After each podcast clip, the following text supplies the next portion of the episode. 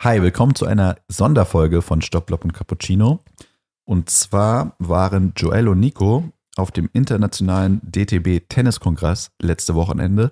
Also sind wir brandaktuell, weil es den beiden wirklich ein Anliegen war, darüber mal zu reden, welche Themen da vorgefallen sind, was erörtert wurde, wie das Programm aufgebaut worden ist. Ich weiß auch noch von gar nichts. Ich habe mit beiden noch nicht gesprochen.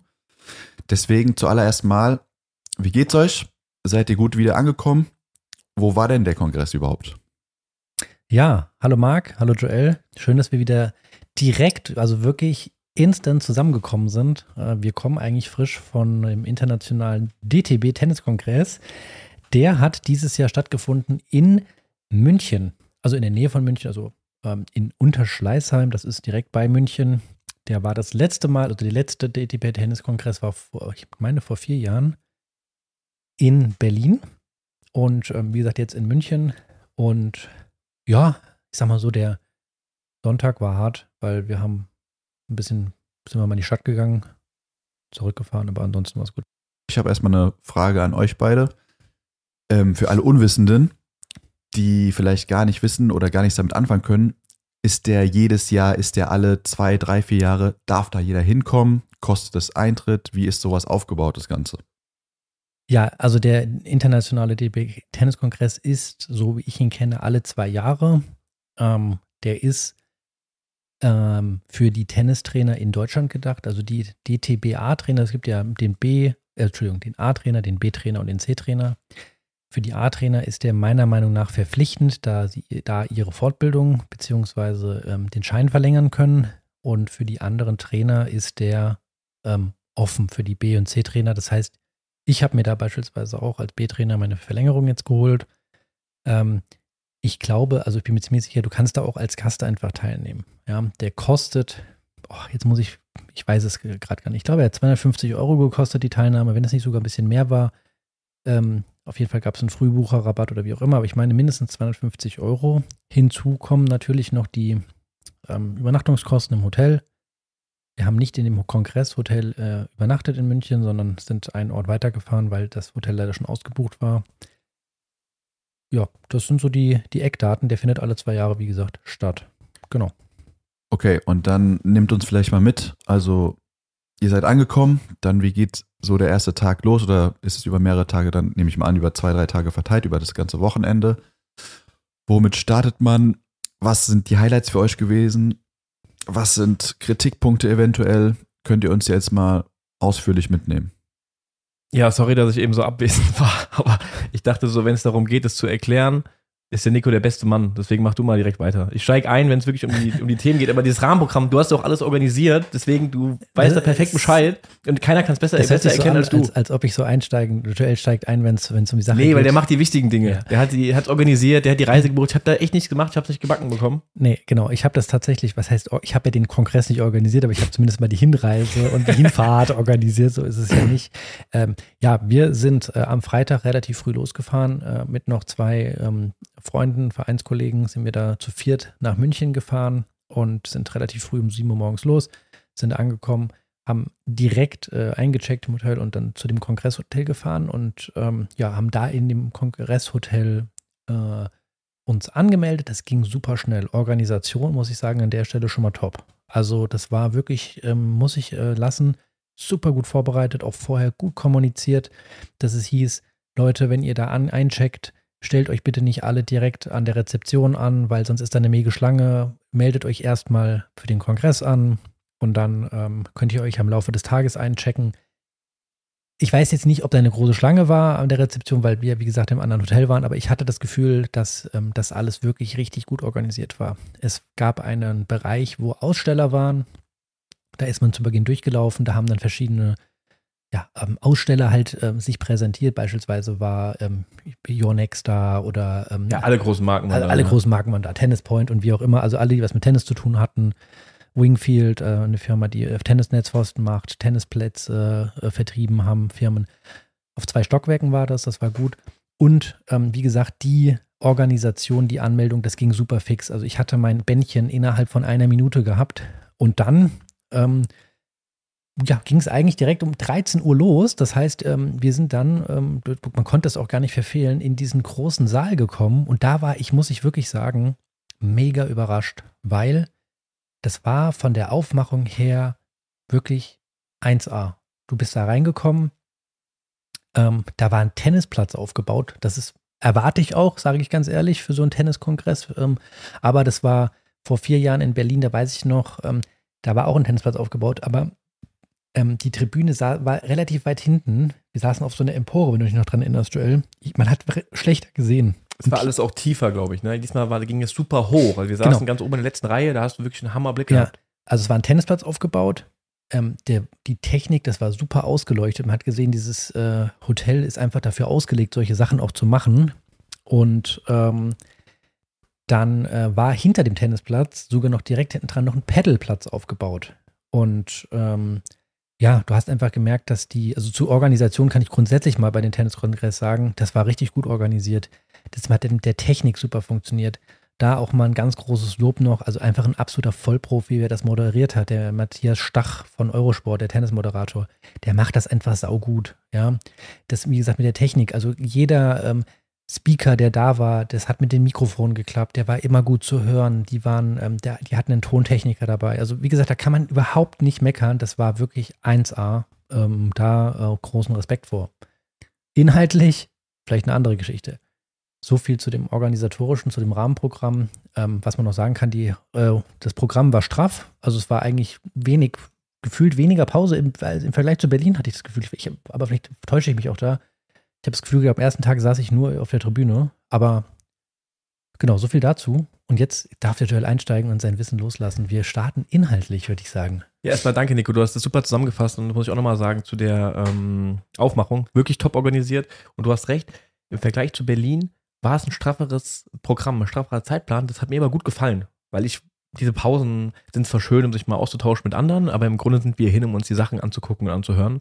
Ja. Das ging echt Schlag auf Schlag. Immer um Punkt, keine Ahnung, 13 Uhr ging ja der Vortrag auch wirklich dann los. Es war nicht irgendwie so schleppend, dass man gewartet und gewartet hat. Es war echt zack, zack, zack. Top. Ja. Fand ich echt gut. Genau. Ja. Okay, ich habe ja eben kurz in das Programmheft reingeguckt.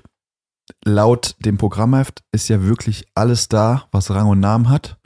Ich habe gelesen, Presnik, äh, Barbara Rittner, also alle hohen Tiere für den Chefs.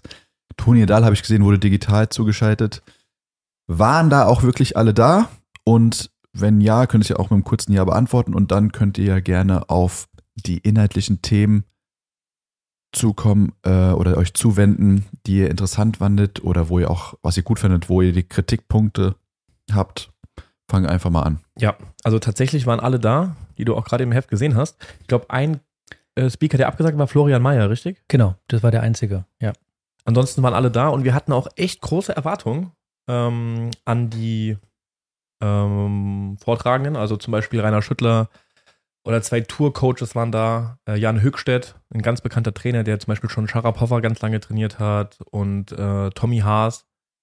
Ähm, und ein anderer Tourcoach war da, der einen Vortrag hatte. Jan Stotches, ein Tscheche, der jetzt das, ich weiß nicht, wie, was seine Funktion im tschechischen Tennisverband ist, der Leiter vom tschechischen Tennis. Irgendwie, irgendwie. gefühlt der CEO, so ja. wurde präsentiert. Ja. Und hat schon viele ähm, tschechische Spieler betreut, zuletzt Lukas Kubot, der lange, keine Ahnung, ich glaube, der war sogar die Eins der Welt im Doppel, meine ich. Oder zumindest unter den Top 5. Ähm, und natürlich auch der Vortrag von Presnik, da waren wir auch ganz gespannt, weil vor vier Jahren in Berlin hat er schon eingehalten und der war damals schon sehr, sehr guter Vortrag.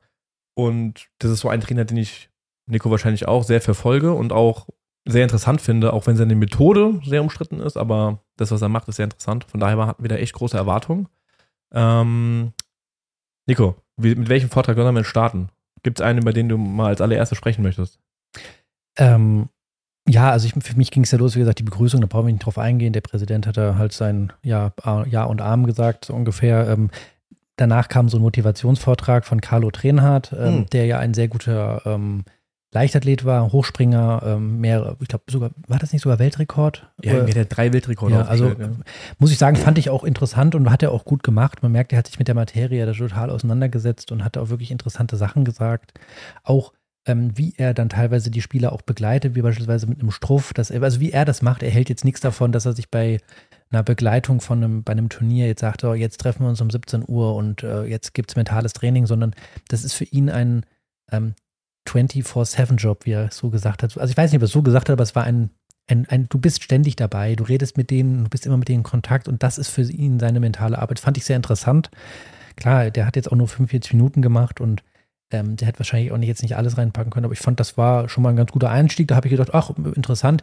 Auch wenn ich immer sage, dieses Motivationskram ist nicht so mein Ding. Bin ich, meine persönliche Sache, ich bin einfach da nicht so interessiert, was das angeht. Ähm, ja, danach ging es weiter. Da hatte ich sehr, sehr große Erwartungen. Ich glaube, ich weiß, glaube, du, du auch. Thomas Höchstedt. Mhm. Ähm, sein Thema hieß weil das hat das Thema hat mich, da habe ich schon mich den ganzen Tag drauf gefreut. Das hieß Match-spezifische Drills. Da habe ich gedacht, ich als ja als ehemaliger Trainer, ähm, wow, jetzt, jetzt jetzt bin ich total geil drauf. Und und dann eine kurze Frage Ja. dazwischen stellen, wenn ich darf. Match-spezifische Drills. Der Tennisplatz, den ihr anfangs erwähnt habt, wurde dann zu Demonstrationszwecken dafür jetzt verwendet oder wurde dann nur geredet? Ja, genau, das waren dann halt gezeigt. praktische, praktische Einheiten in dem Vortrag. Der hatte zwei super Spieler da. Der hatte die 1 und die 2 von den U16 Junioren, also Topspieler, da gehabt und hat dann, also seine Aufgabe war es dann, sein Thema anhand der beiden Spieler vorzustellen in Form von Übungen, um den Trainern was in die Hand zu geben. Das ist ja das Ziel, dass die Trainer, die da sitzen, Anreize bekommen für ihr eigenes Training, mal sehen, okay, wie macht der das und was kann man mitnehmen für sein eigenes Training. Das ist so der Sinn dahinter.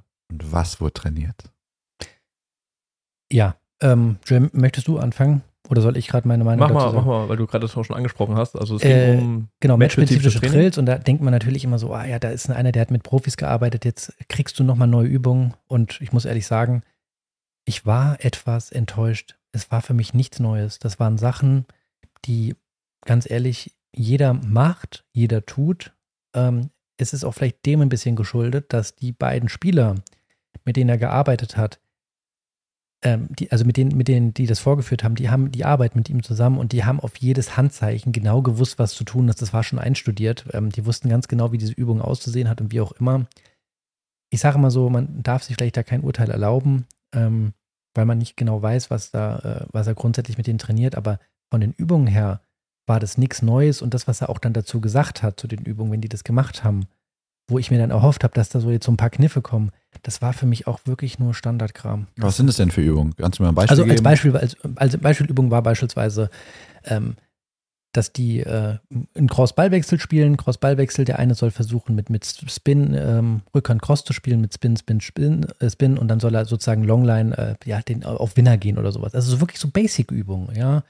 Klar, äh, mein Motto ist immer, je besser die Spieler werden, umso leichter wird das Training. Stimmt. Aber ja. trotzdem, das, was er auch, das, was er auch gesagt hat, hat mich, ähm, ja, ich muss ehrlich sagen, nicht so richtig mh, gepackt. Ja, also was mich an seinem Vortrag gestört hat, war einfach die Übung, die er gezeigt hat. Die kennt jeder Trainer, der da sitzt. Weil das sind im Tennis, gibt es Cross und es gibt Longline, es gibt Vorhand und es gibt Rückhand. So viele Varianten kannst du da nicht machen. So. Und es ist ja auch, du kannst dir eine Übung nehmen. Eine ganz basic Übung. Aber es kommt ja darauf an, was du für einen Fokus in dieser Übung legst. Ja. Ich kann mit dir zum Beispiel, Marc, sagen, wir spielen jetzt Rückhand Cross, aber wir arbeiten an einer ganz bestimmten Sache. Es gibt keine Spezialübung meiner Meinung nach, dass man sagt, man muss so ganz verrückte Sachen machen. Es ist schon okay, dass der so Basic-Sachen gemacht hat. Basic-Übung. Aber er hat nichts dazu gesagt. Er hat einfach die Bälle angespielt, per Handzeichen, denn die Spieler wussten genau, was abgeht und hat es einfach nicht kaum kommentiert. Der Stach musste immer das Ganze so ein bisschen dem was aus der Nase ziehen und hat immer so Stallvorlagen gegeben, dass er mal was erzählt. Und das hat ihm, ich kann mir nicht vorstellen, dass irgendein Trainer was da rausziehen konnte, weil die Übungen kennen die Trainer alle. Ja, das war, das meine ich ja, das hat mich einfach enttäuscht. Ja. Ja. Und das ist diese, dieser, dieser zwischen den Zeilen, das hat mir einfach total gefehlt. Ja. Weil die Interess er hat ein, zwei interessante Sachen erzählt. Beispielsweise hatte der Stach ähm, eine Frage zum, weil er vorher erzählt hat, er hat die äh, Sharapova trainiert, den Tommy Haas trainiert und dann hat er Stach gefragt, wie bereitest du denn die Spieler auf bestimmte Matches vor oder was gibst du denen für Tipps? Da hat er gesagt, ganz interessant, beim Haas konnte ich wirklich die Tipps geben, sagen, hey, versuch mal einen flachen Slice zu spielen und dann geh da mit der Vorhand hin und mach das und das und das und das und er kann das umsetzen. Er sagt bei Sharapova, der musste absolute Basic-Tipps geben. Einfach nur sagen, spiel zweimal Cross, dann Longline. So, die konnte einfach nur ein Schema spielen und der konnte da keine krassen taktischen Anweisungen geben. Und da meinte, er, das wäre der große Unterschied von Damen zum Herrentennis. Das ist interessant. Aber das muss man aus ihm rauskitzeln, Und das, deswegen, jetzt komme ich darauf, was ich eigentlich sagen will. So einen erfahrenen Mann, finde ich, sollte man da einsetzen als Interviewpartner, dass der stark gezielt Fragen stellt und der ein bisschen aus seiner Karriere erzählt. Der hat so eine lange Karriere auf der Tour. Der hat sicherlich so interessante Sachen zu erzählen. Ja.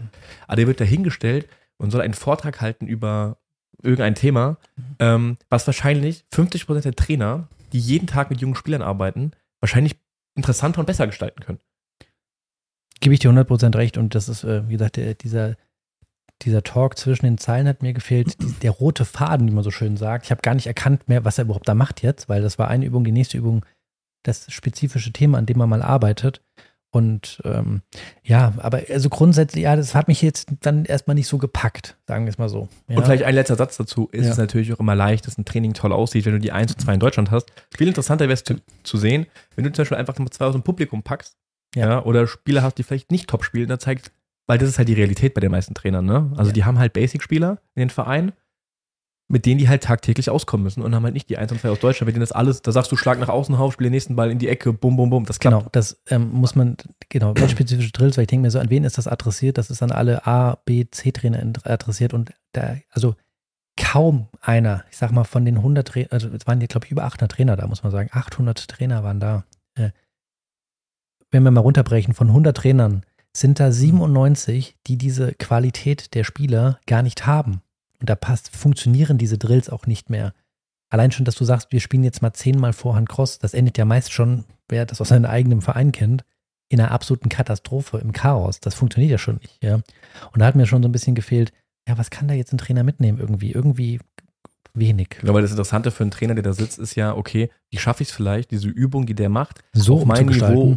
Ja. runterzubrechen. Und das ist ja, was die zeigen müssen. Die zeigen, hey, so kann es aussehen. Oder das ist vielleicht das Ziel, so sollte es mal aussehen. Aber jetzt machen wir das Ganze mal mit schwächeren Spielern. Und jetzt zeige ich euch mal, wie man vielleicht peu à peu dahin kommt. Dann kann man was mitnehmen. Mein Stimmungsbarometer ist da schon mal ein bisschen runtergefallen, muss ich ehrlich sagen. Und ich muss ehrlich sagen, es ist nicht mehr gestiegen an dem Tag. Es ist deutlich gesunken. Ähm, danach kam ein Vortrag zur Athletik. Ähm, da kann man eigentlich, will ich jetzt nur kurz was zu sagen, da muss ich ehrlich Kann sagen. ich ganz kurz zusammenfassen. Da kannst du auch ein YouTube-Video gucken. Das war absolut basic. Äh, Sehe ich ganz schöner genau. Vortrag, aber das war überhaupt nichts Neues. Das kennt jeder Tennistrainer, der mal mit seinen Schülern ein Athletiktraining gemacht hat und Ja. das irgendwo bei einer Fortbildung mal gehört hat, kann dieses Training Es war der DTB-Bundestrainer Athletik, der das vorgestellt hat und ähm, mit Sicherheit hat er super viel drauf, aber ich gebe dir vollkommen recht. Das habe ich auch ähm, live vor Ort gesagt, dass du findest diese Übung auch bei YouTube und ich hätte die erwartet, dass sprinten lassen. Genau, ich, ich hätte erwartet, dass da einfach mal ein, auch wieder da ein spezifisches Thema und dass ein Konzept vorgestellt wird, beispielsweise wir trainieren danach oder danach und das kann man mal machen, aber das war einfach nur, du hättest so einfach ein YouTube-Video abspielen können, dann wäre es auch gut gewesen. Weil das Interessante auch da wieder ist ja für einen Trainer, die jetzt nicht die Möglichkeit haben, wie die mit einem Spieler, mit einem Athleten, ähm, der nicht mehr zur Schule geht, vier Einheiten am Tag zu machen. Davon ist eine Einheit diese Athletikeinheit. Das genau. ist in der Realität nicht der Fall. Die Kinder kommen zwei, dreimal die Woche ins Training und dann wäre es interessant, wie kriegst du es vielleicht in der Tennisstunde hin, knackig fünf, zehn, 20 Minuten mal so einen Athletikpart einzuschieben, dass du nicht so viel Zeit beim Tennis verlierst, aber Ja. trotzdem das mal ein bisschen aufgreifst. Und du, du sagst es noch nett, ähm, zwei, dreimal die Woche, das sind ja auch die, äh, Guten. Die guten Kinder. die untersten oder die besten äh, zwei, drei Prozent. Normalerweise gehen wir davon aus, ein, zweimal die Woche. Und da kannst du keine Stunde opfern für ein Athletiktraining, sondern wie du sagst, wie kann ich das mal in der Stunde vielleicht mit einbeziehen, so in Form von, was ja auch mal gemacht wird, von diesem Cardio-Tennis. Als, das hat mir gefehlt. Ähm, Glaube ich halt kaum, dass Trainer was dafür sich Ja. mitnehmen können. keine, also ich, ich will nicht sagen, dass, dass das, das, der hat es bestimmt drauf, aber das war jetzt für mich auch so, wo ich so gesagt habe, kann ich mir mal einen Kaffee holen können. Ja. Jetzt für mich der, ach, ich habe schon, äh, der, ich habe an dem Wochenende schon häufiger gesagt, das war das Schlechteste, was ich gesehen habe, aber ich musste mich ständig äh, korrigieren, aber da, zu dem Zeitpunkt habe ich gesagt, das war das Schlechteste heute. Thema war Beinarbeit als Schlüssel zum Erfolg ja, von Rainer Schüttler. Rainer Schüttler, langjähriger äh, Tennisprofi, ist jetzt ähm, Kapitän des Billie Jean King Cup Teams. Also äh, ehemalig Fed Cup. Ich glaube, damit können mehr Leute was Genau, anfangen. Ja. Ich ja. wusste auch gar nicht, was das so heißt. Ähm, ja, Rainer Schüttler sagt dir wahrscheinlich auch noch was, Marc. Natürlich. Natürlich, genau. Und das war, ich sage das ganz direkt, eine absolute Frechheit. Muss ich dir ehrlich sagen. Dieser Vortrag war unterirdisch für mich. Ähm, ich sage das ganz ehrlich so, weil ich an der äh, Uni auch selber diesen, die Fachdidaktik Tennis unterrichte und ich behaupte mal, dass ich mich in der Theorie ganz gut auskenne. Da waren viele Sachen einfach auch falsch erklärt, die einfach nicht gestimmt haben. Und es ist, er hat Sachen gezeigt, die schon vor fünf, mindestens 15, 15 Jahren State of the Art sind, wo man gar nicht mehr drüber redet, wo das vollkommen klar ist, dass du dich so bewegst, dass du beispielsweise, dass der, dass du dich mit einem Sidestep nicht so schnell bewegen kannst wie vielleicht mit einem Kreuzschritt. Ja, dass ein Sidestep ja natürlich trotzdem noch seine Berechtigung hat. Das hängt immer von der Situation ab. Ja, aber er hat über die geschlossene und offene äh, Stellung Sachen rausgehauen, wo ich wirklich sage, der weiß nicht, wovon er redet. Und da hat sich für mich, da hat mir nämlich im Auto vorher drüber geredet, wieder gezeigt. Der Rainer Schüttler war ein genialer Tennisspieler und er hat viel Ahnung, aber er ist kein Tennistrainer. Er hat nicht die Expertise. Da, für mich hat es gezeigt, er hat nicht die Expertise. Er ist ein guter Berater. Er ist ein bestimmt, er kann, er würde mich um Längen schlagen, was Coaching angeht, vielleicht auf der Profitour, weil er die Situation schon erlebt hat. Aber das war, finde ich, für einen Tenniskongress, wo wirklich inhaltlich viel erwartet wird, das war es nicht würdig, sage ich ganz hart und ehrlich. Ja, also bin ich voll bei dir. Der Vortrag hat mich total enttäuscht. Das Thema war Beinarbeit und du kannst ja bei der Beinarbeit, das ist wirklich, das ist ein Thema, was du super aufarbeiten kannst und was du auch ganz interessant gestalten kannst. Und mal um seinen, damit du auch eine Vorstellung bekommst, Marc, wie sein Vortrag aussah. Er hat ähm, einfach zwei Übungen gezeigt und hat dann ähm, gemeint, einfach nur gesagt, das sind meine Top-Übung für Beinarbeit. Die er damals selber als Athlet genau. gemacht hat. Und hat einfach Bälle angeworfen und hat einfach auch, also dabei nicht erzählt, er hat einfach diese Übung ausgeführt. Das muss dir vorstellen, die Übung, er steht in der, auf der T-Linie, der gleichen Seite, wo auch sein Spieler steht. Der Spieler startet in der Mitte vom Feld und dann wirft er wie so ein Kreuz die Bälle an. Also ein Ball lang hinten auf die Vorhand, ein Ball kurz auf die Rückhand, ein Ball lang auf die Rückhand, ein Ball kurz auf die Vorhand. Dass der Spieler immer wie so ein X läuft. Das war seine Übung. Die Übung, das meine, habe ich eben schon gesagt, das ist eine Standardübung, die kennt jeder Tennistrainer. Es geht ja darum, was trainierst du da oder was möchte er jetzt den Leuten erzählen oder vermitteln? Der hat einfach nichts gesagt. Er hat einfach nur diese Übung abgespult. Und hat gesagt, das ist eine super Übung, die habe ich früher bis zum Erbrechen gemacht. Und dachte mir so, äh. Und das war vor 20 Jahren der Fall, ja. sage ich ja. Das ist schon uralt. Ähm, und also und da hatten wir schon das erste Mal drüber gesprochen, dass der Stach, da muss ich ihn wieder loben, er hat wirklich das auch, ich glaube, der Stach hätte das besser machen können. Er hatte nämlich das gemerkt, dass es, äh, also mein Gefühl war, dass er das gemerkt hat und er hatte versucht, dem ähm, Schüttler Steilvorlagen zu geben. Ihm irgendwie wieder ins Gespräch zu holen oder zurückzuholen und dass er was erklärt. Aber ist, der Schüttler hat es irgendwie nicht hingekriegt. Ja, da erinnere ich mich an eine Situation. Und zwar die nächste Übung, die er gezeigt hat, der ähm, hat ein Hütchen in die Mitte vom Platz gelegt und hat dann einfach einen Ball auf die Vorhandseite angeworfen. Der Spieler ist hingelaufen, hat eine Vorhand geschlagen, ist ums Hütchen vorne herum, hinten rumgelaufen, hat ihn eine Vorhand geschlagen. Also die Basic-Übung schlechthin. Wo man auch immer fragen muss, was wird da trainiert gerade?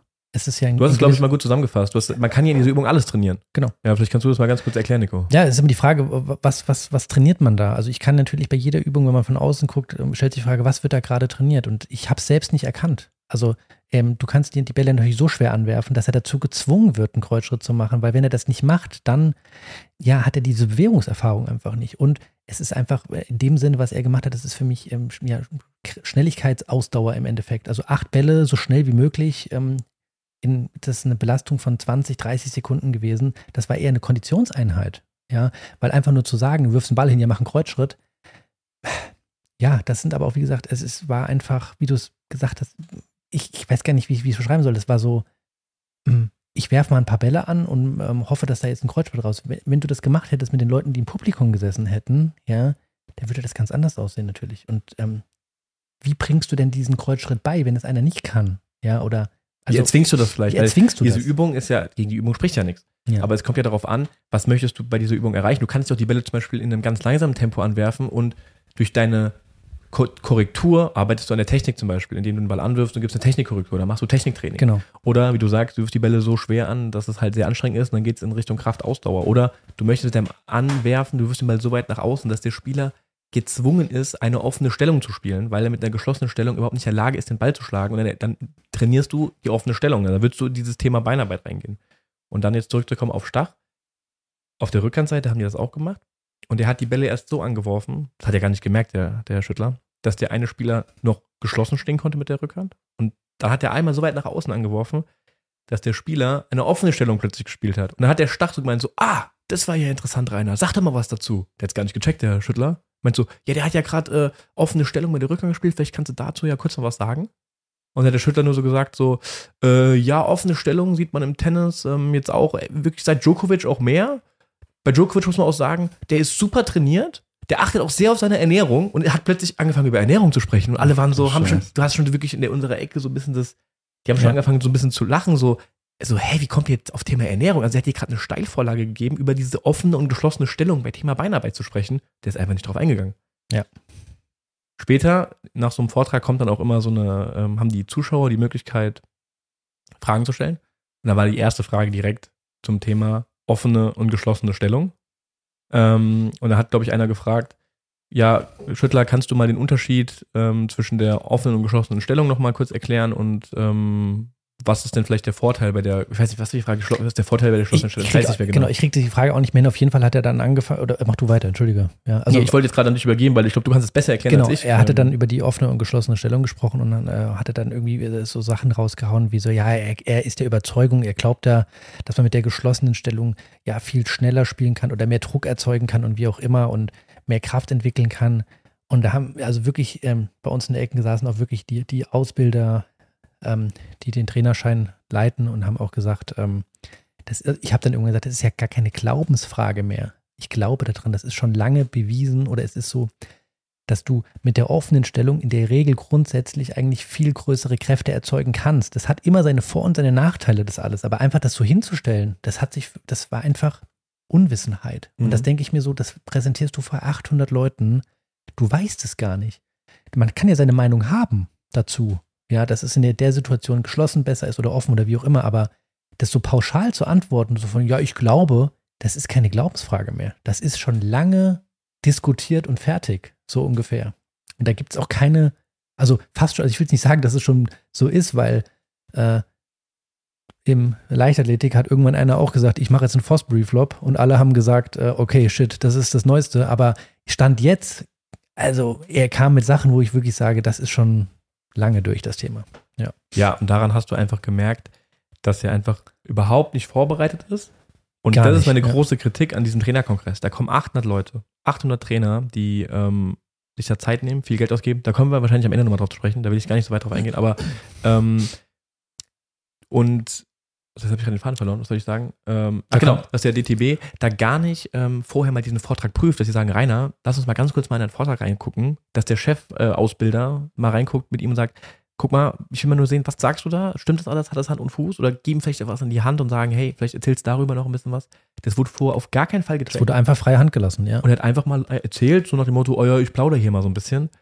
Ja, und hat halt häufiger seine Floskeln ausgebracht. Ja, der Nole macht das ja so und, Und der Rafa macht der ja Rafa so. macht das ja so. Man hat sich immer auf die gestützt, ja. genau. Und auch Ja. einmal ganz, er ist der Experte. Man hat auch häufig den Stach dann so gefragt. Hier, Stachi, ähm, du weißt es doch bestimmt so, bei so Statistiken zum Beispiel oder sowas, wo ich mir dachte so, mm, Ja. also, du bist der Experte. War sehr, sehr enttäuschend. Marc, dann kam zum Schluss der Ex-Coach vom Dominik Thiem. Der hat dann Oh. einen sehr interessanten Vortrag gehalten. Das glaube ich. Günter Bresnik, wer ihn nicht kennt. Genau. Ähm, ich fand plötzlich, Günther Presnik kam auf den Platz. Ein geiler Auftritt. Der Mann hat eine Aura, muss ich ehrlich sagen. Er kam mit seinem Assistenztrainer auf den Platz, den er einfach mit reingeschleppt hat, weil es wusste irgendwie so keiner, dass der jetzt dabei ist. Äh, nur ein kleiner Nebensatz zum Assistenztrainer. Chapeau, du hast das geil gemacht. Übrigens, wie du die Bälle da angespielt hast, du gespielt hast, das war sensationell. Ja, also, also technisch, was der gemacht hat. Spielt Als er Trainer- Bälle so gut an wie ich. Ja, Nee, nee, nee, anders. Du musst mir gleich mal erzählen, was er da genau gemacht hat. Aber es es ist war so, sensationell 1A. Er, er hat eine Aura, der Presnik, der kam rein und du hast gemerkt, da, da, da geht eine Energie auf uns alle über so ein bisschen und der hat sofort angefangen, der hat die, die, die Schüler, die, die beiden ähm, äh, Pros, die da waren, die Jugendlichen, die 1 und 2, die waren nicht nur körperlich, also die waren körperlich extrem gut, die waren mental gefordert in dieser Stunde. Das, was er sagt oder was er gemacht hat, äh, ist für mich, seine Methode ist umstritten. Er hat bewiesen, dass es funktioniert. Ich finde, da kann man sich drüber streiten, ob man das so macht, aber der Mann weiß, wovon er redet. Der hat Ahnung. Das war ein geiler Vortrag. Und es hat Hand und Fuß. Der ist vorbereitet und dem kann keiner die Butter vom Brot schmieren, weil er weiß, wovon er redet. Das muss ich sagen. Methode umstritten, inhaltlich saugut. ja, du sagst ja schon, der kommt auf den Platz, der hat eine Aura, der sagt den Spielern, spielt euch ein. Dann hat er so den Platz den Rücken zugedreht und hat mit dem Stach kurz so eine, haben die sich einfach kurz unterhalten. Und er hat im Hintergrund nicht gehört, dass die Bälle schlagen. Hat sich rumgedreht und hat gesagt, ich habe gesagt, ihr sollt euch einschlagen. Also ganz ernst. Und da merkst du, wie die alle plötzlich ganz hektisch werden, weil das der Turm davor mit den anderen Trainern nicht. Und, ähm, Und er kannte die beiden Schüler er ja kannte nicht. die nicht. Und auch sein Assistenztrainer hat gesagt, stell dich jetzt dahin und spiel die Bälle an. Los jetzt. So ganz klare Ansagen. Ah, das hat dann funktioniert. Haben die sich eingeschlagen. Und dann, weil du gerade gesagt hast, Chapeau an den Assistenztrainer. Dann hat er direkt irgendwann gesagt, okay, wir fangen an mit der ersten Übung. Und hat mir einfach gesagt so, so, du verteilst die Bälle aus der Rückhandecke. Du musst vorstellen, der Assistenztrainer war komplett kalt. Vor 800 Leuten stellt der Prestek den in die Rückhandecke und sagt, so, du verteilst die Bälle jetzt mit einem Rückhand-Slice. Du musst die alle ins T-Feld spielen und die haben halt mit Vollspin mit der Vorhand in seine Rückhandecke reingeschossen und der Ja. sollte immer einen Slice ins T-Feld spielen. Ich glaube, Der der hat zwei Fehler gemacht. Was? Ja, das war komplett gestört. Also Ja. wirklich Respekt, das ist so richtig krass. Und das ist, weil wir ja selbst Trainer waren, das ist die Champions League des Trainerdaseins, wenn du mit so einer Qualität die Bälle zuspielen kannst, sozusagen aus dem Ballwechsel raus die Bälle so zu verteilen. Ähm, also das war für mich ein absolutes Highlight. Auch in, der, in dieser Pressing, der Typ war eine Maschine. Ja, komplett emotionslos, vor 800 Leuten kalt. Mit dem Trainingsanzug steht er da und verteilt die Bälle im Slice. Sensationell. Ja, du hast es schon gesagt, sein, sein, sein Vortrag war, der hatte Hand und Fuß, der hat gewusst von der Rede, der konnte auf jede Frage antworten, was auch ganz wichtig war. Du hast schon gesagt, seine Methode ist umstritten, aber er kann immer genau erklären, warum er was macht und was sein Ziel dahinter ist, warum er was macht. Weil viele Sachen sehen sehr, sehr komisch aus. Wenn du es sehen würdest, Marc, du würdest denken so, hä, was ist das denn? Was machen die da? Er hat einen Sinn dahinter und er erklärt auch warum. Was ich auch ganz besonders fand, die Spieler sind hellwach bei ihm. Ähm, diese werden extrem gefordert, körperlich als auch mental. Aber, jetzt kommt das Interessante, am Anfang sind die so sehr so, oh, gucken, haben aufgerissene Augen und sind ganz so, oh, was passiert hier? Irgendwann haben die Spaß dran. Die haben Spaß dran, weil der Pressnick fordert viel, aber er gibt ihnen auch das Gefühl, wenn die konzentriert bei der Sache sind, sich gut anstellen, der gibt ihnen auch ein gutes Gefühl dann. Also ich glaube, das ist wirklich ein sehr, sehr guter Trainer. Viele würden von außen sagen so, oh, was ein harter Hund und so. Ich glaube, der kann sehr, sehr gut auf den Spieler, der fühlt sich dann sehr wohl, Ja. weil der hat das Gefühl, der Spieler, ich erreiche was, ich komme weiter und der gibt mir auch dann, der lobt mich dann Genau, auch. und ich glaube, die hatten Spaß, du sagst Spaß, die hatten Spaß zu lernen. Die Genau. haben was gelernt in der Stunde. Da ging es wirklich darum, was zu lernen. Ja, und das, was er macht, das war anspruchsvoll und äh, du hast gemerkt, die waren, ich, ich wette mit dir, die waren danach fix und fertig nach der Stunde. Das war körperlich und mental wirklich fünf von fünf. Als Stufe fünf Beispiel, die fünf. spielen Rückhand Cross und dann hat der einen einen Slice gespielt. Dann sagt er, halt, der, hält der Pressing den Ball und sagt so, du spielst jetzt keinen Slice mehr. Wir spielen Rückhand Cross mit Spin. Wenn du Slice spielst, bedeutet, du hast dich schlecht bewegt, du sollst Spin spielen. Fünf Schläge später spielt wieder Slice, hält wieder den Ball an so, hast du mich nicht verstanden? Du sollst keinen Slice mehr spielen. Also ganz ernst. Ja, da merkst du auch so, Alter, ich spiele hier auf gar keinen Fall mehr einen Slice. Und irgendwann sagt er, okay, zehn Kängurus. So. Ja. Also er ist richtig Dampf dahinter. Aber das ist ja für mich ein Zeichen, er möchte halt auch was erreichen. Er möchte mit den Spielern richtig arbeiten. Davor bei den Trainern, die haben einfach nur stupide ihre Übung runtergespielt und haben Genau. einfach gegen den Ball gehauen. Da und war der, so, die waren so braindead. genau, Ne? die Spieler haben Ja. teilweise jetzt ausgeschlagen. Der Trainer hat einfach nur kommentiert, super, sehr geiler Ball, super, nächster, ein bisschen höher. Weißt du, so, ah, okay, ich habe meine Stunde abgespult und gut ist. Und da hast du wirklich das Gefühl, die Spieler sind voll bei der Sache, die lernen was und es hat Hand und Fuß, was er macht. Also ich fand, das war, das war der beste Vortrag. Ja. Da kannst du auch am meisten mitnehmen für dich als für dein eigenes Training. Ja, finde ich auch, ja. Also von der Art und Weise mit allem drum und dran fand ich das äh, interessant. Wobei ich selber als Trainer nicht so trainieren würde, sage ich ganz klar, ich distanziere mich davon. Ja. Also nicht, weil ich sage, das ist schlecht oder so, auf gar keinen Fall. Ich sage nur, es führen auch andere Wege nach oben und ich würde seinen Weg nicht gehen. Ja. Einfach deshalb, damit du vielleicht auch noch Vorstellungen davon bekommst, ist es halt super technisch orientiert, ganz wenig, gar keine Spiele. Und ich glaube, mit Profis kannst du vielleicht so arbeiten, Spieler, die das verstehen, okay, ich muss das machen, um wie so ein Team, ja, so eine Maschine, der weiß, ich habe ein ganz klares Ziel vor Augen. Im normalen Jugendtraining sage ich dir, also würde ich behaupten, da rennen die die Kinder weg, weil so viel Spaß auch macht zu lernen. Ein Jugendlicher, 15 Jahre in der Pubertät, der hat halt auch Bock, mal ein Spiel zu zocken. Ja, und will ein bisschen irgendwie auch mal Fun haben im Training. Und das sind dann wirklich so die, die Hardliner, mit Ja, denen du es geht bearbeiten einfach um, bei ihm viel um Einschleifen, um Wiederholung, bis es, bis sozusagen bis zum Erbrechen, bis es funktioniert. Mhm. Ja, und das ist umstritten, aber okay. Vielleicht an der Stelle auch nochmal ein Lob an, die, an den einen Spieler. Das war, glaube ich, die zwei aus Deutschland. Ich habe selten einen Spieler gesehen, also selbst, den ich trainiert habe, der so schnell gelernt hat Das war in der krass. Stunde, wie, ja, wie, also wie schnell die, die Sachen umsetzen konnte. Respekt. das war gut. Das Nur war, eine Sache, muss ich direkt sagen, der ist leider im falschen Land. Der, kommen wir später Ja. nochmal zu, das Fazit aus dem Ding. Ja. Genau. Ähm, Das war der erste Tag, oder? Na, da abgeschlossen. Ich habe gedacht, äh, die hätten, eigentlich hätten sie es abbrechen müssen, weil äh, besser gut kann es ne? ja, besser kann's nicht werden, sage ich immer. Und ich habe ja vorhin gesagt, meine Stimmung wurde an dem Tag nicht besser. Das war so ein kleiner Kick nochmal, aber dann kam zum Schluss die Talkrunde, die abschließende, abschließende Talkrunde mit Moderation Matthias Stach, der das moderiert hat, mit dem Thema. Äh, also erstmal war dabei ähm, der DTB-Vizepräsident äh, Barbara Rittner, also DTB, Dirk Hordoff, DTB-Vizepräsident, Barbara Rittner, der Carlo Trennhardt, der Leichtathlet, der dieses Motivationsding da gemacht hat. Ähm, die DTB-Geschäftsführerin Sport, Veronika Rücker, die ist neu seit einem halben Jahr. Dann Rainer Schüttler und Günter Bresnik zum Thema Quo Vadis Leistungssport, äh, Leistungstennis in Deutschland. Quo Vadis, Quo Vadis Leistungstennis in Deutschland. Das war das Thema. du, was ist? Ich, ich, ich musste wieder, ich, wir haben, machen immer so ein, Deutschland statt. wir machen immer so einen kleinen Gag, dass Marc so ein bisschen nervös ist und immer so ein bisschen stottert, wenn er redet, aber jetzt war grad, ich musste gerade dran denken. Äh, ja, Marc, Jetzt jetzt kommt, mal- heute wirst du so viel kritisiert von uns. ja, aber jetzt äh, hast du, Marc, jetzt hast du ja gerade gehört, die, das Thema Leistungstennis in Deutschland. Wo würdest du es denn sehen, ohne dass du das jetzt in Talk gehört hast? Wenn du kennst dich jetzt inzwischen auch ein bisschen aus. Wo ist der Stand der Status quo momentan? Ja, Leist- aber ab wann ist denn Leist zählt denn der Leistungssport? Äh, Also wir, Oder wir reden meinen ja jetzt vom, die absolute Spitze im die deutschen absolute Tennis? Spitze. Mhm. Wir reden. Wo, Okay. wo siehst du das denn? Deine Meinung. Du kennst ja jetzt die Damen und Herren so. Ja, also wenn ich mir jetzt dann so die unter 19-Jährigen angucke im deutschen Tennis, ist da nicht viel, meiner Meinung nach. Mhm. Wenn nicht sogar überhaupt nichts. Ich meine, ähm, dass du es sogar in unserem letzten Podcast zu den Australian Open ja auch gesagt hast, dass das ja eigentlich nur über 30-Jährige sind bei den Herren auch, ne? Oder nur, nur eher alte, dass da gar kein Äh, Junger eine mehr dabei ist. Qualifikation jetzt äh, Genau. für die, bei den Deutschen auf jeden Fall, ja. Also ich glaub, Also der diese Spanne Otte ist, komplett weg, diese zehn Jahre, die da fehlen. Ja. Oder auch jetzt, was da kommt. Ich habe jetzt nicht so wie vor, keine Ahnung, wie viele Jahren war das jetzt auch schon wieder, fünf, sechs Jahren, wo dann Zverev in aller Munde war. Genau. Seitdem habe ich nie wieder von so einem Spieler gehört. Ja. Ich meine, er war, ist klar. Ja.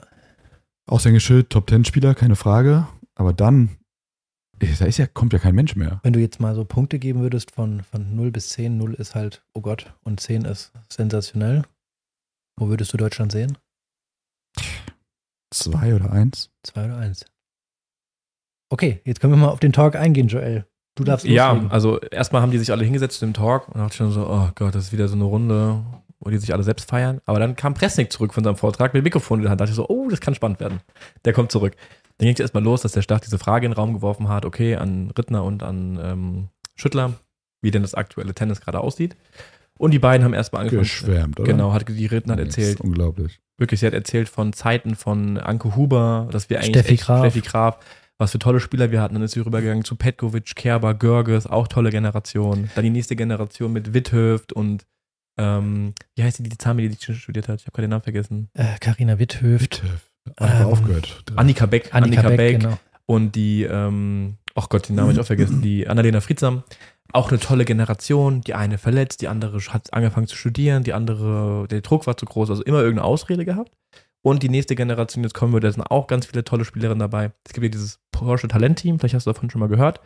Da werden die acht besten Nachwuchsspielerinnen bei den Frauen von Porsche unterstützt, werden gefördert. Und die, oder die Rittner ist quasi die, dieses Team betreut oder der Schüttler. Und hat geschwärmt, was für tolle Spieler da sind. Und das ist eine ganz rosige Zukunft, so hat sie es so dargestellt. Sie hat es nicht gesagt, aber so war so, hat es dargestellt. Und auch der Schüttler hat ähm, von dem Fed Cup oder wie heißt es, Billie Jean King Cup Team geschwärmt, wie toll das alles war und wie viele gute Spieler jetzt da unterwegs sind. Und dass wir, ja, eigentlich das Tennis gar nicht so schlecht dasteht, das Deutsche, wie es, wie man glaubt. Ne? So Genau. war eigentlich. Und dann, Joel, Auftritt Günther Bresnik. Dann hat Günther Beresnik das Mikrofon gewollt. Und dann hat er direkt erstmal gesagt: So, ich bin hier Ausländer, ich darf jetzt hier mal richtig auf die Kacke hauen. Und hat gesagt: ähm, Ich habe mir das aufgeschrieben, er hat gemeint, Deutschland, so ein Land mit so einer Infrastruktur und solchen Möglichkeiten und so vielen Trainern, hat so wenig Top 20 Spieler und darüber hinaus auch in den Top 100 so wenig Spieler. Hat, er hat gesagt, es wäre, ich meine, er hat gesagt, es wäre peinlich. Unbefriedigend und peinlich. Ja, und es wäre ja, das ist hier eine schöne Reederei so ein bisschen. Genau. Genau. Ja, und äh, hat also wirklich, hat gesagt, das was ich muss es nicht mal wiederholen, äh, schöne Reederei. Ähm, wir müssen hier, wir reden ja vom, vom äh, Status quo im Endeffekt und brauchen wir nicht mit Steffi Graf oder einen Kuba kommen, ja. Und ähm, ja, hat also mal richtig reingekrätscht in die Nummer. Und ich sag's direkt, ab dem Zeitpunkt war Rainer Schüttler komplett abgemeldet. Hat kein Wort mehr gesagt. Der hat in dem ganzen Talk kein Wort mehr gesagt, der hat nichts mehr beigetragen, dem hat er komplett die Schuhe ausgezogen. Die Rittner hat zum späteren Zeitpunkt nochmal was gesagt, das war für mich unterirdisch, da kommen wir aber später nochmal zu. Ähm, also Günther Bresnik hat einfach die, für mich die Wahrheit einfach ausgesprochen, dass er gesagt hat, Leute, ihr seid der Tennis, ich, ich, mein, ich bin mir ziemlich sicher, äh, nicht richtig, 100% sicher, ich bin mir sicher, der Tennisverband Deutschland ist der größte Tennisverband der Welt, meine ich, dass das so ist. Mhm. Und wir haben die eine super Infrastruktur. Wir haben einen so schlechten Nachwuchs, so schlechte Arbeit, die da im Endeffekt geleistet wird. Das muss man einfach mal aussprechen. Dann. Warte, sein letzter Satz war dann noch, du hast es eben schon ein bisschen gesagt, er meinte, es bringt jetzt nichts, hierüber zu reden, was in der Vergangenheit gut lief und was heute schlecht läuft, sondern er hat gesagt, man muss hier Lösungen finden. Und deswegen sind wir hier. Dann ähm, Auftritt von der Veronika Rücker, die DTB-Geschäftsführerin Sport, die dann wieder irgendwas angefangen hat von wegen, ja, es ist ja so schwierig, ja, sie hat das halbe Jahr jetzt analysiert. In Deutschland sind so wenig Challenger-Turniere. Wir haben, glaube ich, nur elf Challenger oder ich weiß es nicht, wie Zahl. Und in anderen Ländern ist es mehr und das ist das Problem und wie auch immer. Und wir haben eine, das, das hat mich komplett getriggert. Wir haben eine, wir haben weltweit die beste Trainerausbildung und ähm, da hat auch direkt dann der Bresnik reingekrätscht, hat gesagt so, äh, ja, aber das so von wegen, das kann ja gar nicht sein. Es muss an der Basis gearbeitet werden. Und die Rücker meinen so, nein, wir haben ja weltweit die beste Trainerausbildung. Und da habe ich mir gedacht, so, da wollte ich aufstehen, eigentlich runterrennen. Ich wäre den Weg gegangen, äh, runterrennen, mir das Mikrofon gestellt und gesagt so, waren Sie mal in den Vereinen und haben sich mal angeguckt, was da teilweise für ein Training gegeben wird? Ich meine das wirklich ernst. Ich sage das mit voller Überzeugung. Allein schon, wenn ich bei mir aus meiner Region durch die Vereine fahre und sehe, was da für ein Training gegeben wird, da kann mir doch keiner erzählen, dass die Trainerausbildung in Deutschland gut ist. Und das ist die Basis. Und davon hat auch der Presnik gesprochen. Die Basis. Die Trainer müssen gute Arbeit leisten. Die Basis. Das ist die, die Grundlage. Und das ist für mich auch nicht der Fall. Die Frau lebt an der Realität vorbei für mich. Sie hat auf dem Papier, haben wir vielleicht eine tolle äh, Trainerausbildung weltweit, weil wir diese Lerneinheiten haben und wir decken das Thema ab und das Thema ab und wir haben das digital vielleicht irgendwie und wir teilen dann einen Trainerschein aus. Aber in der Praxis, das ist das, was ich meine, in der Praxis ist es einfach unbefriedigend.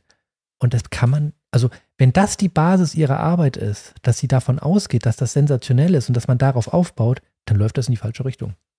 Meiner Meinung nach. Ja.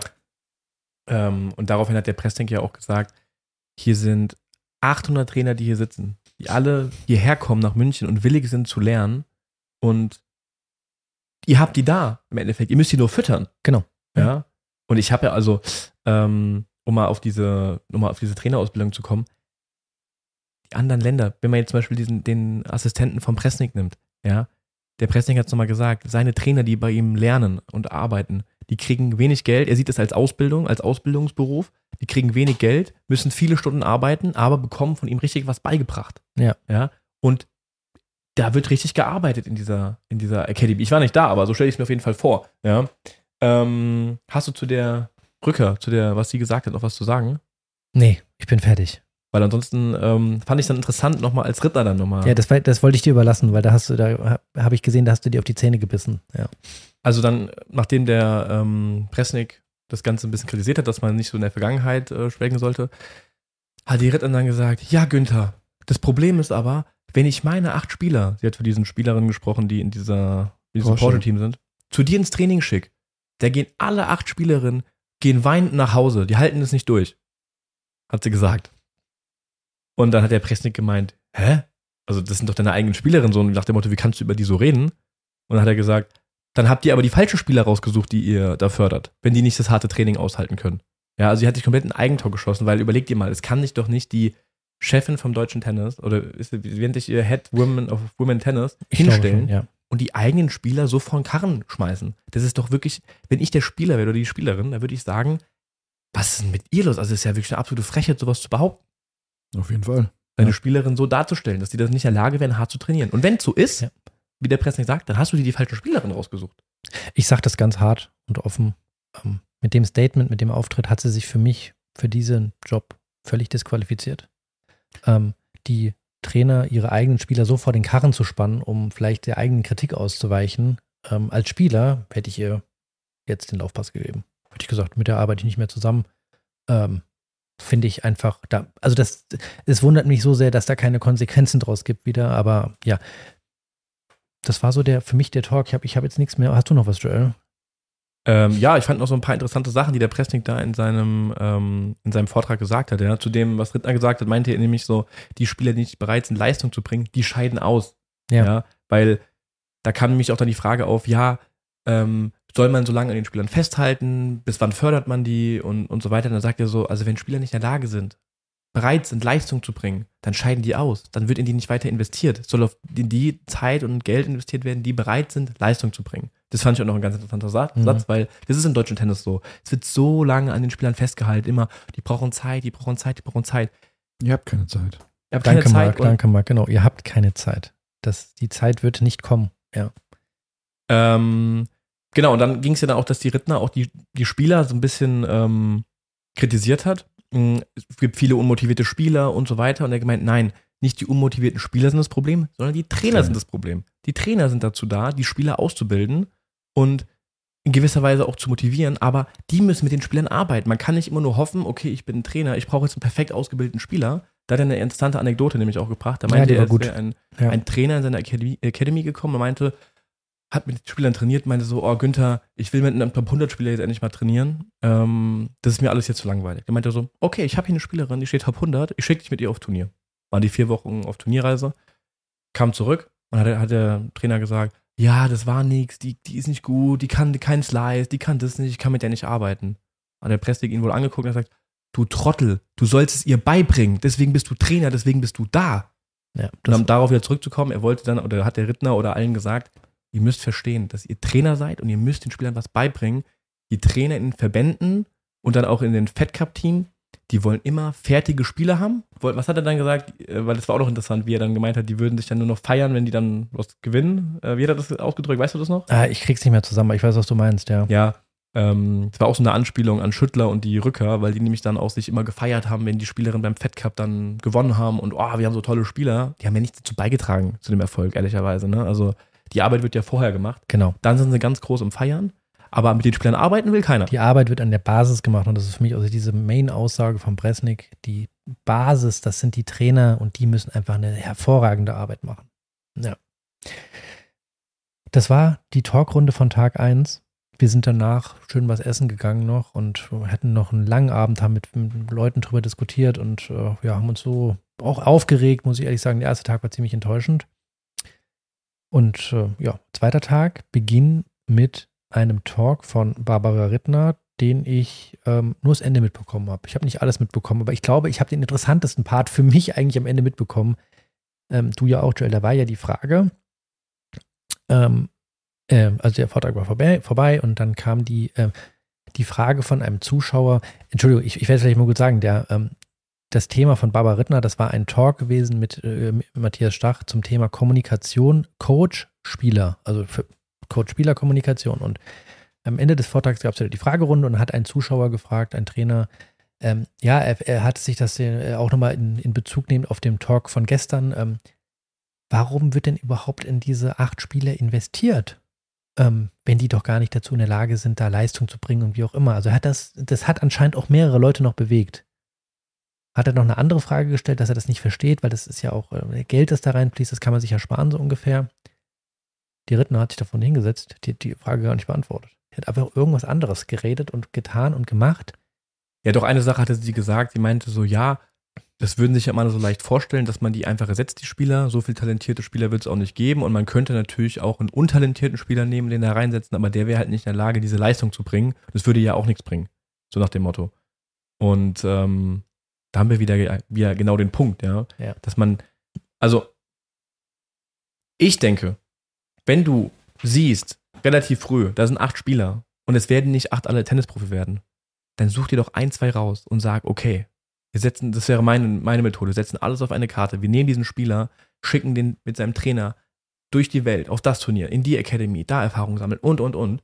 Äh, und sagen, den wollen wir hochbekommen. Anstatt den acht Spieler, bei denen du weißt, okay, da wird es wahrscheinlich, wenn wir es so machen, keiner. Da kannst du das Geld auch wirklich einfach verbrennen.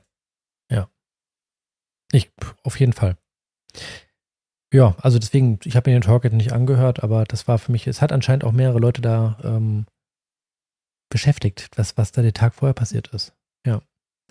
Ja, ich glaube einfach deshalb, weil die nicht bereit sind, eine, eine Lösung zu finden, die ähm, die Leute, die wollen, wollen, sind nicht bereit. Also wenn, wenn die bräuchten so einen Pressnick, also so einen Typ, der einfach da mal aufräumt. Ja.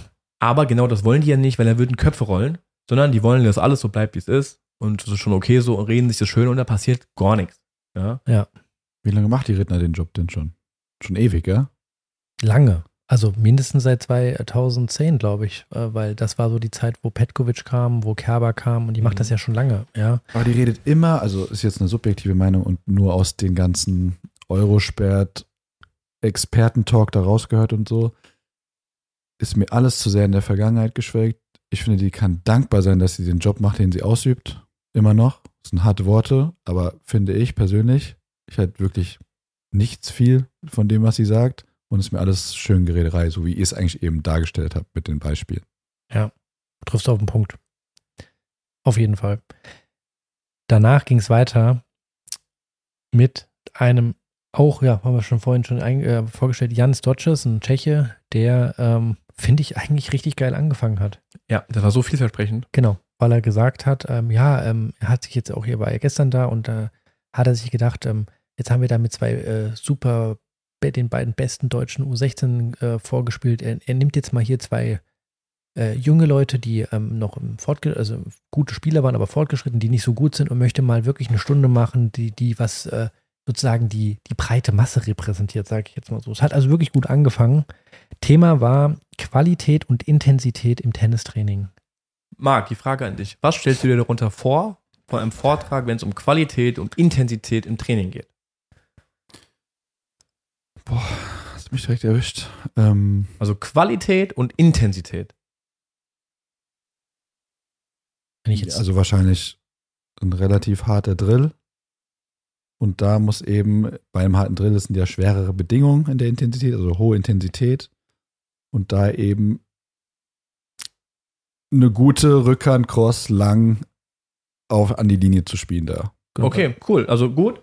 Weil es gibt ja zum Beispiel auch viele Videos, weißt du, so die typischen Instagram-Videos von irgendwelchen Trainings, dass dann irgendwelche coolen Übungen gemacht werden, der Ball landet aber an der Plane. Nee, Ja. ich halte nicht von so fancy Übungen. Ja, genau, das meine ich ja, sondern es geht ja dann darum, wenn ich das höre, stelle ich mir auch vor, ein Training, das man vielleicht auch mit vier Leuten schafft, die auf dem Platz sind. Das ist ja auch die Realität, dass man vielleicht vier, manchmal sogar fünf Spieler im Training hat als Trainer und muss es schaffen, dass die eben nicht alle in einer Reihe warten und einen Ball schlagen und sich wieder hinten anstellen, sondern dass da alle am Spielen sind, es ist eine hohe Intensität, trotzdem ist aber eine Qualität da. Also die lernen was und es wird auf Feinheiten geachtet und nicht die Bälle, Bälle fliegen wild durch die Halle und es ist einfach nur Halligalli hier. Ja, Ja. Also das zu kombinieren, das fand ich super interessant.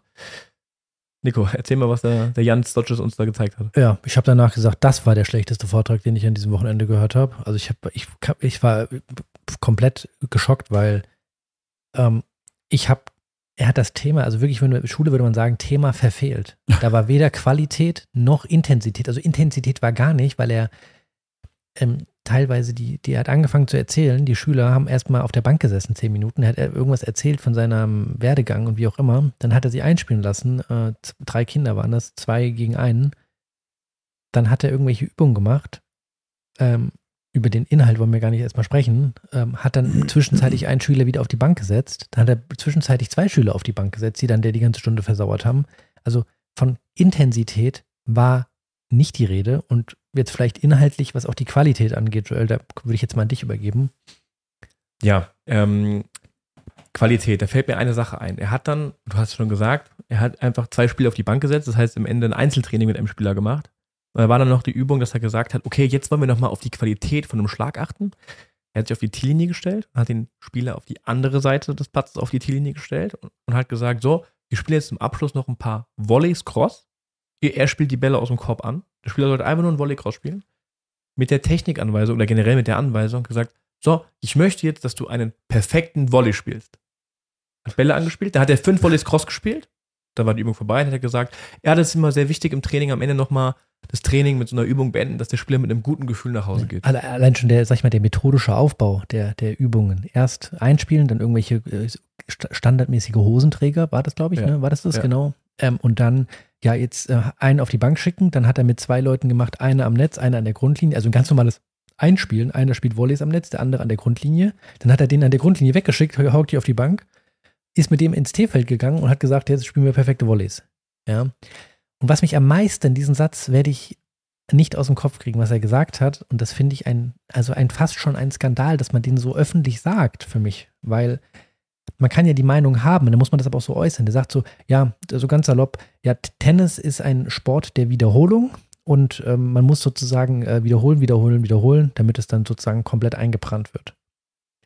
Und dann sage ich so, das darfst du aus meiner Sicht bei aller, bei einem Tenniskongress, wo es um Sport geht, da wo einfach für mich trainingswissenschaftliche Erkenntnisse auch von Experten wiedergegeben müssen, da komme ich später nochmal zu, zu, zurück zu meinem Fazit, kannst du das nicht sagen. Weil du suggerierst ja damit, dass das tatsächlich Fakt ist. Und das ist ja definitiv nicht der Fall. Ja, es ist eine Möglichkeit. Und er kann ja sagen, aus meiner Sicht, das ist meine Philosophie, ist Tennis ist ein Sport der Wiederholung und wie auch immer, so kann man das ja formulieren. Aber der hat das so als absolutes Statement hingehauen. Dann sage ich so, nein, das hat sich auch gezeigt, das ist sogar wirklich, ja, kann man schon sagen, wissenschaftlich auch gezeigt worden, dass das nicht der Königsweg ist. Es gibt auch andere Wege. Ja. Und das hat mich einfach wieder so massiv enttäuscht, wo ich sage, mit Sicherheit hat er seine Expertise, aber von, also fachlich hat mich das wieder massiv enttäuscht, muss ich ganz ehrlich sagen. Ja, er kam ja zu dieser Aussage, weil er hat dann von einer Übung mit Kubot erzählt. Er meinte, Lukas Kubot wollte jeden Morgen, wenn er auf dem Platz ist, 80 Aufschläge machen. Einfach. Mag immer das Gleiche. Immer, jeden ja. Tag. Immer 80 Aufschläge, immer auf das Ziel, auf das Ziel, auf das Ziel.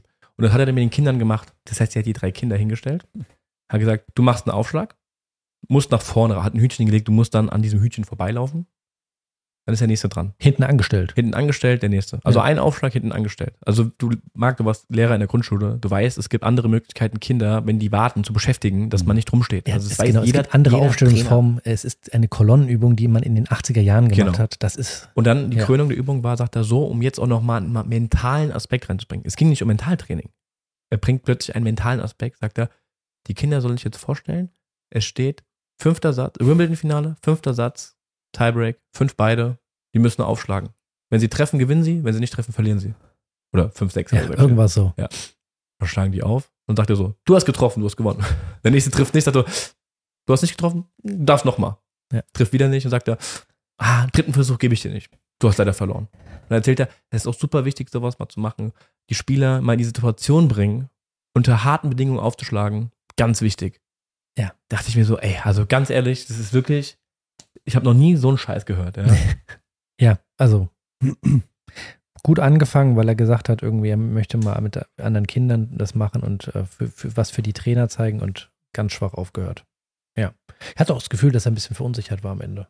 So, ja, weil du hast es dann gemerkt, du hast es irgendwann auch gesagt, er hat angefangen, plötzlich Freestyle irgendwas zu machen. Genau, weil er dann plötzlich vom, vom Einspielen dann zu dieser Übung ist, mit dem Bälle anspielen und dann wieder da gesprungen ist und dann, also wie gesagt, Intensität war nicht zu sehen. Ähm, also, Marc, wenn ich dich jetzt hinstelle und sage, Marc, wir machen Aufschläge. Du machst einen Aufschlag, danach kommt der Joel dran, macht einen Aufschlag und danach kommt der Markus dran, macht einen Aufschlag. Ihr stellt euch, ihr macht einen Aufschlag.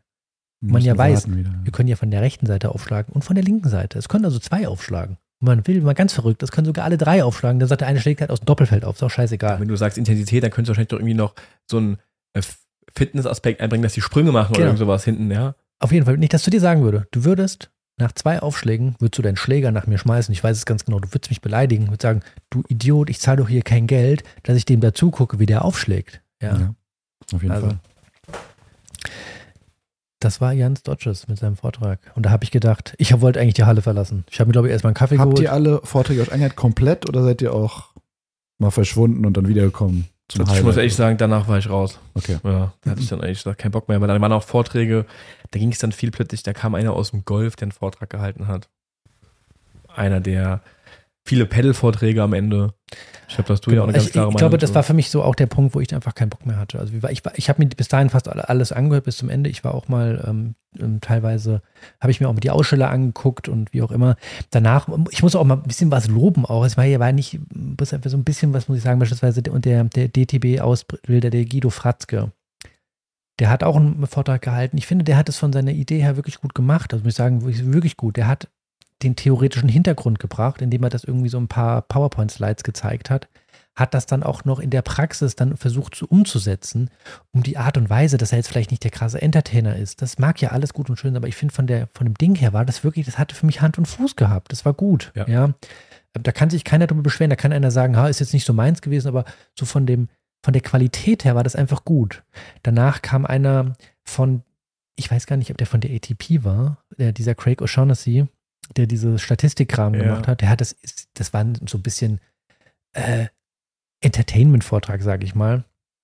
Ja, Wobei da war ja die Quintessenz, war da, Marc, musst du dir vorstellen, er hat dann ähm, die Dauer oder die Schläge, Anzahl der Schläge von den Ballwechseln statistisch, statistisch dargestellt und hat gezeigt, dass der größte Anteil sind zwischen 0 und 4 Schlägen. Also Mhm. Aufschlag, Return, erster Schlag, zweiter Schlag, da werden die meisten Punkte auf der Tour beendet. Ja. Das ist auch keine Neuheit. Und hat dann am Ende gesagt, wenn die deutschen Trainer die nächsten vier, fünf Jahre darauf im Jugendtennis Fokus legen, auf die kurzen Ballwechsel, dann haben wir bald in Deutschland super Topspieler. Da habe ich lange drüber nachgedacht und bin dann auch die Tage zum Schluss gekommen, also das ist kompletter, für mich kompletter Schwachsinn, weil wenn du im Jugendtennis darauf Wert legst, dass die Kinder lernen, mit ein oder zwei Schlägen den Punkt zu beenden, dann werden die A niemals lernen, Ballwechsel zu spielen. Zweitens kommt das hier erst zum Tragen, wenn du ein gewisses Alter, eine gewisse Größe, eine gewisse Kraft hast, dass du halt auch einen Aufschlag platzieren kannst mit einer gewissen Härte und freie Punkte erzwingen kannst. Das kannst du als Zwölfjähriger gar nicht. Ja. Da geht es darum, den Aufschlag platziert reinzuspielen, dir vielleicht einen kleinen Vorteil zu verschaffen und dann musst du in den Ballwechsel gehen. Aber du kannst nicht als Zwölfjähriger einen Aufschlag spielen und mit dem nächsten Ball Schuss den Punkt beenden. Ja. Das ist totaler Quatsch. Darauf dann auch Wert zu legen. Ja, ich sehe es ganz genauso und diese Strategie hat man doch beim amerikanischen Tennis gesehen, dass es nicht funktioniert hat. Die ja dieses Bum-Bum-Tennis im Endeffekt wieder versucht haben zu machen auf den schnellen Hartplätzen bei denen, ja. Es mag sein, dass die Statistik das zeigt, dass äh, ich glaube, es, waren 30 Prozent der Punkte sind nach einem Schlag beendet, nach dem Aufschlag. Ähm, Zählt dann auch, wenn der Return-Spieler den Ball berührt, der Ball landet aber nicht beim Feld. Genau, ja. Ähm, das mag ja sein, dass das sie ist, aber ich, nach wie vor haben sich immer die Spieler durchgesetzt, die das Spiel verstanden haben, die also in der Lage sind, Ballwechsel zu spielen und die das dann vielleicht auch in diesen kurzen Sequenzen, wenn es nur ein bis dreimal geht, das dann anzuwenden. Ja, sei es, da kommt einer nach vorne und spielt einen Lob, wenn er weiß, ah, ich kenne diese Situation. Ja. Und das geht nicht, wenn du nur hingehst, sagst, wir üben jetzt nur noch Aufschlag und Return und der nächste Ball und alles andere ist egal. Können wir das beste Beispiel den, den Alcaraz nehmen, der auch schon mit 16, 17 dann in der Lage war, also offensichtlich in der Lage war, in der, auf der Tour zu spielen. Und der hat da auch am Anfang eigentlich nur mit Kick in den Ballwechsel gekommen und der hat sicherlich nicht nur die Punkte mit dem ersten und zweiten Schlag beendet, sondern der ist Ballwechsel, rein, Punkt ausspielen. Genau. Und jetzt mittlerweile kriegt er es hin, mit dem Aufschlag freie Punkte zu machen. Das hat sich danach entwickelt. Ja. Weil er gemerkt hat, okay, ich brauche auch freie Punkte. Aber du kannst doch nicht dem Zwölfjährigen sagen, so wir üben jetzt heute. Stell dir vor, wir hätten das früher im Jugendtraining gemacht, mit wirklich absoluten Standardspielern. Ja. Äh, ich glaube, du weißt, welche Spieler ich gerade so meine. Ja, Ja, ja, die ja. Einfach Standardspieler und sagen, okay, ähm, wir Ein, eins, zwei, oder fertig. wir würden es jetzt mit dir machen, Marc, ja, mit dir und Giuseppe. Wir würden sagen, wir üben jetzt heute den Punkt mit zwei Schlägen zu beenden. Das geht komplett nach hinten los. Ja. Ja, das hat überhaupt gar keinen, ihr würdet so hektisch werden, ihr würdet die Bälle durch die Halle ballern.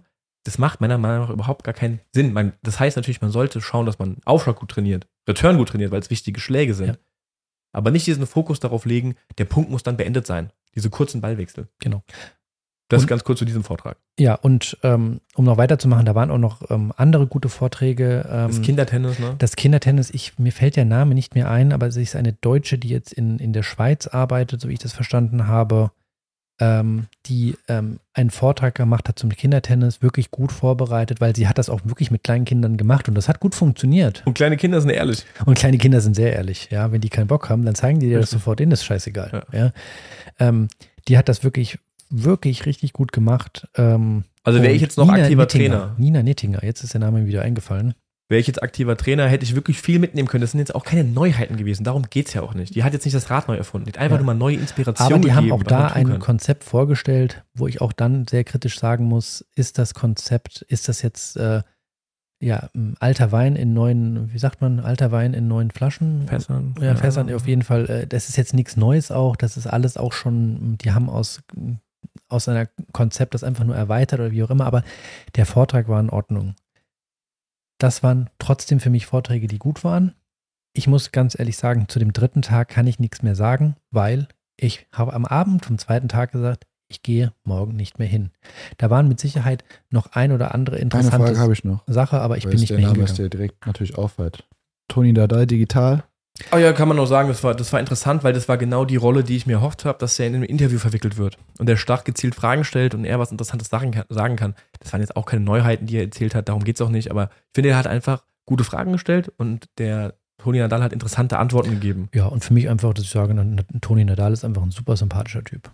Also ich muss genau, in der Rolle hätte ich ihn genau, habe ich ihn genauso gesehen, als, ich meine, muss dazu sagen, den Toni Nadal hätte du auch ja, er hätte das auch als Trainer nehmen wenn du ihn hinstellst, weil Toni Nadal hat bewiesen, ja. dass er Trainer sein kann. Er hat Rafa Nadal rausgebracht, ja. Aber ich finde, das war okay und interessant und äh, aber jetzt auch nichts. Das war eher so ein bisschen so ein Schmankerl und ja. Genau. Ich muss sagen, habt ihr mir den perfekten Einblick oder beziehungsweise auch den Hörern, die das dann bald hören, gegeben. Sau informativ, qualitativ sehr hochwertig von euch. Ja, fand ich danke. richtig gut erklärt. Ich habe einen klaren Eindruck bekommen, was man da erwarten kann. Und ähm, habt ihr noch abschließende Werte zu sagen? Ja, ich würde jetzt einfach ich mal gerne. Ich habe auch noch einen Abschluss zu sagen. Ja, ich habe auch, bevor wir jetzt abschließen, ich würde gerne mal von Joel sein, sein Fazit hören. Was ist dein Fazit? Was ist so deine Message, die dich. Ich habe ja, eine. Ich habe auch eine. Also, erste ist, die Welt braucht keine Angst vom deutschen Tennis zu haben. Ah, du sagst, das wollte ich auch sagen. Das allererste. Das zweite ist, die jungen Spieler, die da waren, das war ganz interessant, weil der eine Spieler, der ist komplett in dem DTB-Programm drin. Der andere hat anscheinend schon viele Ausflüge gemacht, auch zu Tommy Haas und hat dort trainiert. Und hat so ein bisschen hier und da schon geguckt, glaube ich, wo er im Ausland trainieren kann. Und meine zweite Message an alle jungen Spieler. Schaut sofort, dass ihr in irgendwelche Akademien geht, mit euren Trainern woanders hingeht. Wenn ihr im deutschen Tennisprogramm bei den Bundesstützpunkten bleibt, ihr werdet kein Tennisprofi. Sage ich ganz klar. Klare Message. Meine Message ist, hast du mir vorweggenommen, Joel, beziehungsweise wir haben ja auch schon im Auto ein bisschen drüber gespr gesprochen auf dem Rückweg, ist, ja, die Welt braucht nicht Angst haben vom deutschen Tennis. Das ist mein Fazit, wenn das so weitergeht. Ganz klar sehe ich das so. Die, wir werden eher belächelt, glaube ich, für das, was wir haben. Wir haben sozusagen äh, einen geilen Ferrari vor der Tür, aber da ist kein Motor drin. Ja. Und die zweite Message ist, das ist eine ganz klare Kritik. Ich erwarte von einem Kongress, ich sehe das vielleicht auch, weil ich in dem Beruf bin, aus einer anderen Perspektive. Ich erwarte aber von einem Kongress, es war kein einziger Sportwissenschaftler da, aus meiner Meinung, ich, zumindest an den ersten zwei Tagen, der sportwissenschaftliche Erkenntnisse, und wir reden ja von Tennis von einem Sport, der sportwissenschaftliche Erkenntnisse, neueste Erkenntnisse aus der Ausdauer, vielleicht aus der Beweglichkeit, aus der Kraft oder sonstiges, ja, aus der Spielforschung mal ähm, so präsentiert hat, dass es die, sag ich mal, das, ich meine, das ist gar nicht ne, äh, negativ, und das einfache Volk versteht, also runtergebrochen für die Zuschauer und das mit der Praxis verknüpft hat. Es war kein qualitativ hochwertiger ähm, Speaker da, sondern nur ex, äh, Meisterlehren wurden da präsentiert, aus meiner Sicht. Ja, das ist eine unterirdische Qualität da gewesen. Das sage ich ganz offen und ehrlich. Das hat mir total gefehlt. Für den Preis hätte ich das erwartet, dass da zumindest ein oder zwei wirklich äh, aktuelle Top-Leute da sind, die da mal was dazu sagen und das versuchen, ähm, auf den Sport umzumünzen. Und ähm, ja, das, weil ich eben gesagt habe, die Welt braucht keine Angst haben vom deutschen Tennis. Sehr kritische Worte von euch noch ein kritisches Wort von mir an Nico, der ja am Anfang erwähnt hat, dass es ein Running Gag ist, dass ich ähm, jetzt mal manchmal stottere. Das hat folgenden Hintergrund. Wir haben mal ein Intro aufgenommen und ich bin dafür bekannt, dass ich relativ schnell rede. Und dann hat Nico gesagt, Marc, du redest so, so schnell, du musst viel langsamer reden. Und seitdem bin ich so verunsichert geworden von Nico, dass ich mein eigenes Tempo meiner Stimme regulieren muss und runterfahren muss, sodass ja. es sich teilweise wahrscheinlich nicht, die übertreiben natürlich ein bisschen, teilweise so anhört, als ob ich längere Pause beim Reden mache. Wie ist denn dein Spitzname jetzt? Wie bitte? Wie dein also erstmal den Spitzname, weil ich natürlich über mich selbst lachen kann, habe ich selbst mir gegeben, Ed van Stott. Nur um ja. nochmal darauf zu kommen. Okay. War eine coole Folge, danke für die Einblicke. Und, und wir hören uns bald wieder. Genau. Macht's dann. gut. Ciao, ciao.